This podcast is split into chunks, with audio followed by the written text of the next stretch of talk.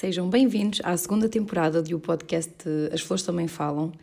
Eu tinha muitas saudades um, de, de, gravar episódios para o meu podcast. Uh, meu, que na verdade não é só meu, porque acaba por ser aqui também uma partilha, sempre com as pessoas que também participam. E também tinha saudades dessa, um, dessa partilha e desse intercâmbio de de experiências, informações, um, porque acaba sempre por ser muito enriquecedor uh, falar com as pessoas que têm vindo uh, nos últimos anos.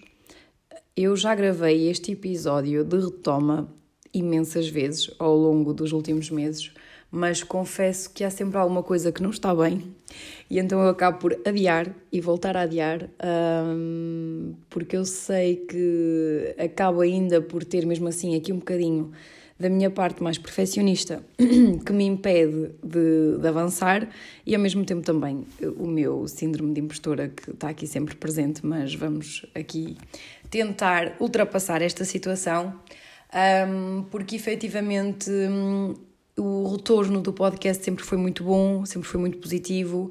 Uh, o mais importante também é chegar às pessoas e elas sentirem que eh, que não estão sozinhas em algumas situações, um, em outros casos é mesmo aprender, porque acabamos todos por aprender alguma coisa.